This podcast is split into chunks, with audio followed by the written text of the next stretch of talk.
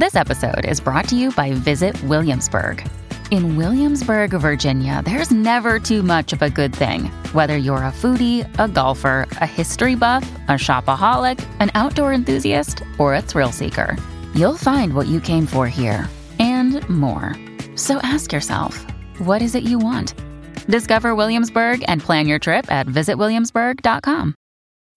When you need mealtime inspiration, it's worth shopping Kroger, where you'll find over 30,000 mouthwatering choices that excite your inner foodie. And no matter what tasty choice you make, you'll enjoy our everyday low prices, plus extra ways to save, like digital coupons worth over $600 each week. You can also save up to $1 off per gallon at the pump with fuel points. More savings and more inspiring flavors make shopping Kroger worth it every time. Kroger, fresh for everyone. Fuel restrictions apply. Welcome back to Containers, an audio documentary presented by Flexport, which looks at global trade through Oakland as a way of understanding our economy and the people who make it work. In a world where Donald Trump has made the iniquities of trade a centerpiece of his platform, it's vitally important that we actually understand how trade works, the significance it has in our daily lives, and the toll it extracts from the people laboring inside the system. I'm your host, Alexis Madrigal. In our first episode in this series, we looked at how the global economy has been transformed by containerization. Beginning in the late 1960s, containerization came to dominate the shipping of things. Now, almost every consumer item you buy once traveled in a big metal box. They're one big reason why things that used to cost half a paycheck or a day's labor now cost six bucks at Target. Today, we're going to look at how and why containers move across the world, what forces pull them from Asia to the city of Oakland, and who does that work. If you want to understand how capitalism works, there's no better microcosm than the system that moves containers around the globe and to one particular place.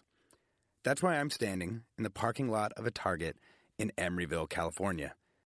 I'm meeting a group of Filipino sailors who are fresh off a big cargo ship after a voyage across the Pacific and a pit stop in Los Angeles. All this is uh, for the casing. We're at this Target to buy stuff because, like everyone else in America, when sailors from the Philippines need to buy the basic necessities of life, they go to a big box store. The vast majority of what they could buy in the store probably arrived on a ship just like the one the guys have stepped off. Target is the nation's second largest importer right after Walmart, and the shipping industry Bible, the Journal of Commerce, estimates Target brought over the equivalent of 537,000 20 foot shipping containers worth of stuff in 2015. So when you hear someone in the media talk about global trade, just imagine they're saying how Target gets stuff for you to buy. The small group of sailors splits up. Some head over to Best Buy, others walk towards the Target entrance. As we head across the parking lot, I fall into stride with a sailor named M. He and the other guys don't want me to use their names. They're explicitly forbidden from talking to the media, and not only could they lose their current jobs for allowing me to interview them, but the employment agencies that place guys on ships could blackball them from future employment. Very few sailors are willing to break the rules and risk their livelihoods, but M does want his story told. He knows he's a key cog in the machine that drives global trade, and he'd like people to know what life is actually like for the 358,898 Filipino seafarers that the government counted. That's fully 25% of all the sailors out there on the ocean. So, he's talking to me. I'm from the Philippines, uh, the Pearl of the Orient Seas, what they call it. M's been sailing for decades, and he's dressed to blend in in Oakland, which is a port he's visited many times. He wears simple jeans, brown boat shoes, and then this glorious vintage Oakland Raiders jacket, the pirate logo huge across the back. He's in his early 50s with a soft face and a broad nose. He's just not at all what I expected a sailor to be like. In my heydays, I uh, I think of about uh, sailing the seven seas. Now, firmly in middle age, he thinks more about home than adventure. and I'm looking forward uh, to have my own business small uh, eatery or some pizzeria or some baking or some bakery. A restaurant would make sense. M's a cook, a job that he genuinely seems to enjoy. It's challenging, you know. You have to feed people from uh, certain uh, different kinds of uh, uh, ethnic nas- nationalities, especially the Europeans, and you have to cook, cook, cook, and feed them and make them happy. In general, though not always, there's a racial hierarchy on ships running across the Pacific. The officers are usually Europeans, especially Romanians, and the crew is usually heavily Filipino. They work together, but eat and socialize in separate worlds. Souvenir? Souvenir? I got to look right over there. Oh, sure. Oh, into the. Yeah, I'll go with you. What are you looking for? I was looking for a screen protector for my cell phone that I bought last two days in, uh, in Los Angeles. It might seem a little silly to spend your few hours off a ship looking for a screen protector, but when you spend 80% of your life on a ship, it doesn't matter what you're doing on land. You just want off the boat. The guys have just run a standard shipping route. They loaded up in Yangshan, the deep water port near Shanghai, headed across the Pacific to Southern California, where most import cargo goes, and now they're making a quick stop in Oakland to pick up food and wine from the Central Valley and maybe some scrap paper. Once they leave Oakland, they won't see the West Coast of North America for another six weeks. This is what it's like for most people in M's position, which is to say the Filipino crew, not the European officers. He'll spend up to eight months on the seas before going home for a break. More than half a year away from his family. He's got four grown up kids, he tells me, a girl and three boys. He says that he warned all his kids not to follow in his footsteps. The boys listened. My only girl is the one who who decided to to go a seafaring. You know, she works on a passenger ship, while my my son actually decided to take the nursing course, which is uh, you know should be interchanging. You know. But what is gender anyway? yeah. Okay. I agree with that. I feel like if I were you guys, I would just like come up with a reason to get off the boat, though. Too. I'd just be like, Yeah, you know, sometimes it's really crazy. You know, it's uh, you just uh, you've been there uh, for about uh, how many months, and you just uh, working twenty four seven. right. Uh, you just uh, meet your uh, fellow crew every day, same pace, the same day. After some half hearted searching for the cell phone cover, we decided to go to the next thing on our shopping list beer. We're planning to bring it up to a friend's place of mine in the Berkeley Hills where the guys can see the bay. Having learned quite a bit about containers and how they've transformed our world economy, Target's no longer just this big humming room of stuff. Walking through the aisles, I reversed the flow of logistics that brought the toilet paper and lamps and humidifiers and 300 varieties of deodorant to this one place. Imagine all those items stuffed back into the containers that brought them here, trucked back to distribution centers out in the exurbs, and then sent to the port and loaded back onto the ships, finally returning to the factories that produced all this stuff. Imagine those trails on a map. This incredible network is global trade. This incredible network is Target. Each a pale ale. Okay, this is the classic. Picked a regular old IPA. We'll get this one. We'll get that. As we head for the checkout, we heard this.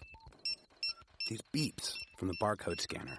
Turns out these beeps are a good way to understand the international shipping industry that delivers you the stuff you buy every day.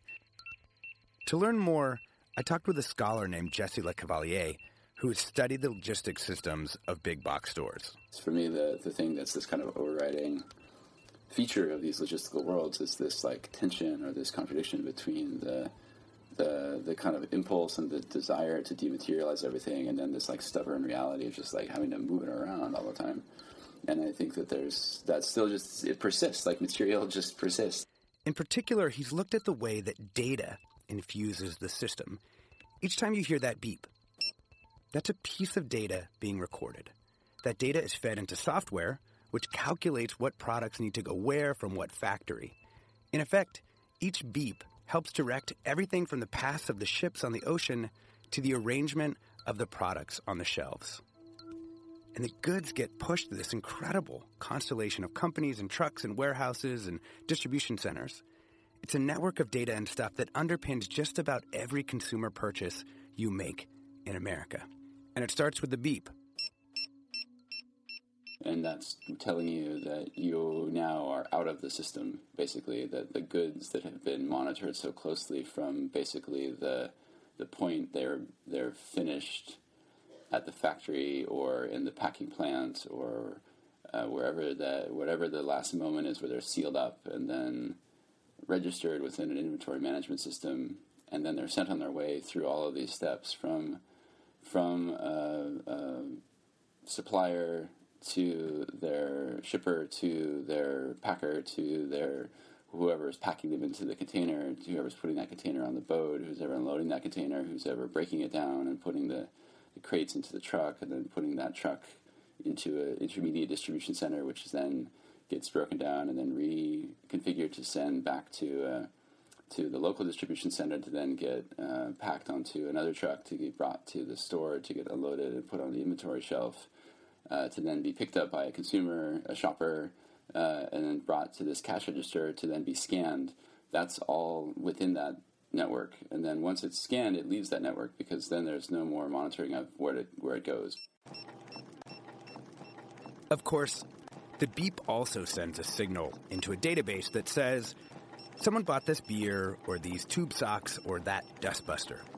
And through the magic of logistics, it will become slightly more likely that those items will be stocked at Target that they will get good positions in the stores, that their manufacturers will thrive, that their businesses will survive. Containers is presented by Flexport. Flexport's a freight forwarding company built around modern technology. They help over 2,500 companies run better global supply chains. Check them out, flexport.com, where CEO Ryan Peterson does some provocative blogging about this industry. This podcast is about these mechanics of trade, the meaning of work, and the almost unimaginable workings of modern capitalism. Because we're all enmeshed in the network Jesse describes you, me, and anyone who shops at Target. The incredible efficiency of the network is why things are so cheap now. Think about this Maersk, the biggest shipping company in the world, told me it costs four cents to send a t shirt from an Asian factory to a Western port. Because it is so inexpensive, the system of marine trade carries something like 80 to 90% of everything you buy. Journalist Rose George spent half a decade researching the shipping industry for her book, 90% of Everything, and she likes to point out to people that shipping is the foundation of modern civilization, and yet. Somehow, shipping is seen as this kind of old fashioned industry, kind of, you know, with populated by old men with white beards and stripy t-shirts and and and uh, working in docks that look like something out of Dickens. And, and and I think most people have this kind of unquestioned assumption that because of the role of aviation in our lives now that pretty much everything comes by plane. But in fact as one freight forwarder told me the only things that come by plane and I'll, paraphrase it because he was quite salty um, are uh, you, you, can you don't have to. Okay, I think it was fresh flowers and fuck ups. I think that was the quote. Um, so if something if something goes wrong with the logistics, then you'll stick it on a plane.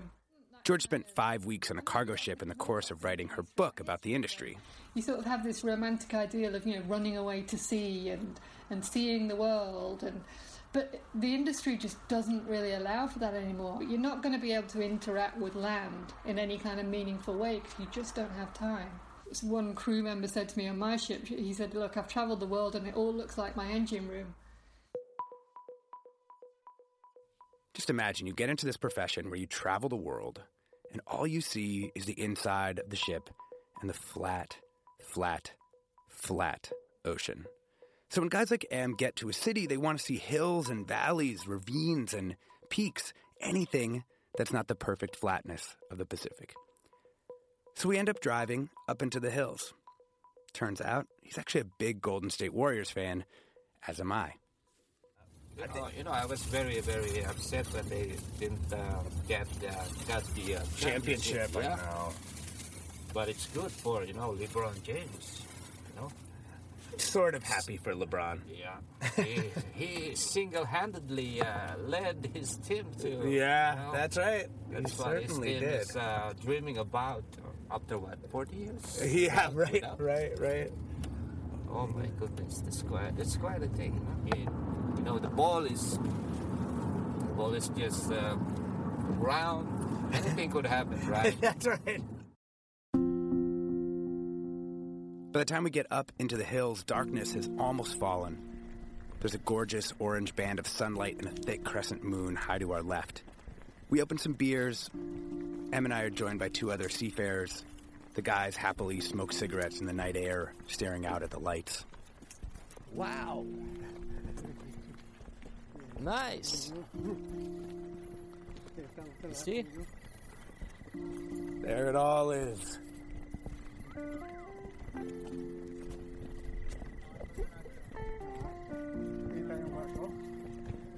You, you can see the ship? This is a view I've seen a thousand times. I notice only the huge new tech buildings reaching ever higher in Soma and the unusual warmth of the night. It's just another sunset inside the Golden Gate. But these guys are soaking it up. This afternoon, this evening, this is all the land they're gonna get for weeks. The view, the moment, like something amps up M's voice into a theatrical register that I hadn't heard from him before. Oh, it's an indescribable feeling. It's like uh, having a dream.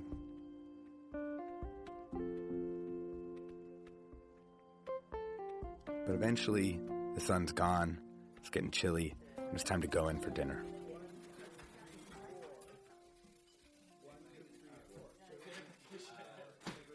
The sailors play with their phones and chit chat about the political situation in the Philippines. The country's authoritarian president, Rodrigo Duterte, is a hot topic. But I'm distracted. I'm struck with just how normal these people are. And yet, the work that they do to support their families strikes me as heroic. They spend months out on the ocean with just a few target runs to break up the monotony. I couldn't do that. Like, there's no way. I'd recently talked with a scholar named Charmaine Chua, a political scientist who studies logistics and the lives of seafarers. She told me that the guys knew that they had what were considered good jobs, jobs that plenty of other people in the Philippines and elsewhere would be happy to take. Guys like M knew that to the companies, they were expendable. They, even if they weren't talking about the global economy in the way that a specialist would, there, I think, is this sort of um, recognition that even as they sort of are tasked with moving the goods of the world across the ocean, um, that because of free trade, at any time they could be passed over for another job. So while the huge container ships are the enabling technology of globalization, the people who work on them are actually subject to the same kinds of forces that are reshaping the rest of the world. Once you're on a ship, you see how manual the labor is, how long and tedious and slow the movement of goods actually is across the Pacific Ocean. Um, and in fact, you know, ships have not really uh, increased that much in speed in the course since the 18th century. And so it's interesting to think about how, you know, we click a button and we expect our Amazon product to show up on our doorstep two days later. But, but the sort of physical properties and realities of oceanic movement are actually far more uh, sort of tedious and take a lot more work than that. And all that work is compressed down and hidden inside the vast majority of products you buy because the entire global economic order is predicated on a steady supply of Asian made goods flowing to the West. After dinner, I duck outside with L. He's 28, but looks even younger than that. If you saw him on the street, you wouldn't be surprised if he said he was taking classes at SF State and driving an Uber to make ends meet. He's dressed in a smart, fitted hoodie, gray jeans, black Nikes. Yeah, I'm from Taal, Batangas, Philippines. Just uh, like a small town. He took a job as an assistant cook three years ago. He got assigned to a Korean car carrier leaving out of Singapore. As he walked up the clanging gangway, he said to himself, like, this is it. There's no turning back. And it felt good. He was excited to see the world and to make some money. That first day, that first hour, though, things took a turn for the worse. They called the crew up to the deck and told them where they were going. Brazil. A 45 day ocean voyage. What? One and a half months. What? In the first week, yeah, I'm totally crying. And I said, Oh Lord, please help me. And then I called my family. I want to go home. They said, uh, If you want, it's up to you. And then I talked to the officers, and they said, uh, If you go home, you don't have money, and then you will pay for your ticket. What was he going to do? He needed the money. His family needed the money. What choice did he have but to try to come to terms with his new life? But as the days wore on, the loneliness got worse and worse. His crewmates, knowing he was as green as you could possibly be, tried to help him pull through. I'm crying, I'm crying. And they comfort me, the Philippine officer, the other crew. Oh, that's okay. It's your first time. They said they, uh, they're like that before also. So I understand. They comfort me and then they, I we're gonna help you. L's come to like parts of the job over the years. He likes cooking. His favorite dish to make is Filipino adobo. He loves dolphins and whales, but regrets that it's hard to get good video of them because they look so small from the massive ships. I told him that I'd heard the stars were beautiful out on the high seas without all the light pollution, and he started to agree with me, but then he stopped himself. I actually I don't wanna like to do that, going out and see the stars because I remembered the the my loved ones in the films and then I'm getting sad. Yeah. We don't like to get sad when you're in the ship because you miss your family and then you're gonna cry again and then So if you're going to go through all that, if you're literally not going to be able to look at the stars, you got to get paid. I think I will say like uh four hundred thousand uh, four hundred thousand pesos. That's more than $8,000. I'm helping my brother to graduate, and then uh, when he graduate, I gonna help also my sister, and then after that maybe I can uh, I can be married soon. Kids are awesome. I wanna have children and have a family. Though all the men he sees around him are on the ships constantly, he doesn't want to end up like that. I just wanna earn some money and then I'm gonna have some business in the Philippines because I don't wanna end up in the ship. I wanna see my kids grow up. Mm, I wanna be in my, with my family. And you remember M and his four children? He's spent his lifetime at sea while they've grown up at home, which is one of the reasons he didn't want them sailing. I experienced that. My father is also on the ship. We don't have like this um close relationship because he always on the ship.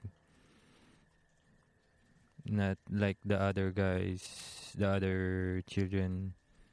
They with their parents, they're like close. But me and my father, we're not like close. Especially now because when I'm on board, he is on vacation. When I'm on vacation, he's on board. we don't see each other. So when was the last time you saw your dad? It's like uh, five years ago. Yeah, five years ago. Do you think he's proud of you? Yeah, maybe because I'm helping my my brother and sister, and he's proud of me because I finished my study because of he's working on the ship. Yeah.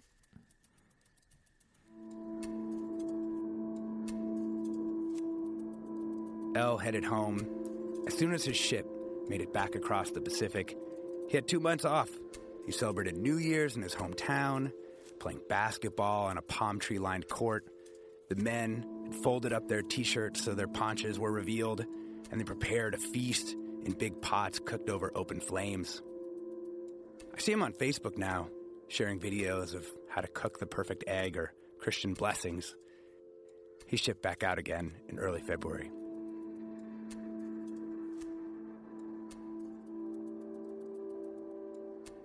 That's it for this episode.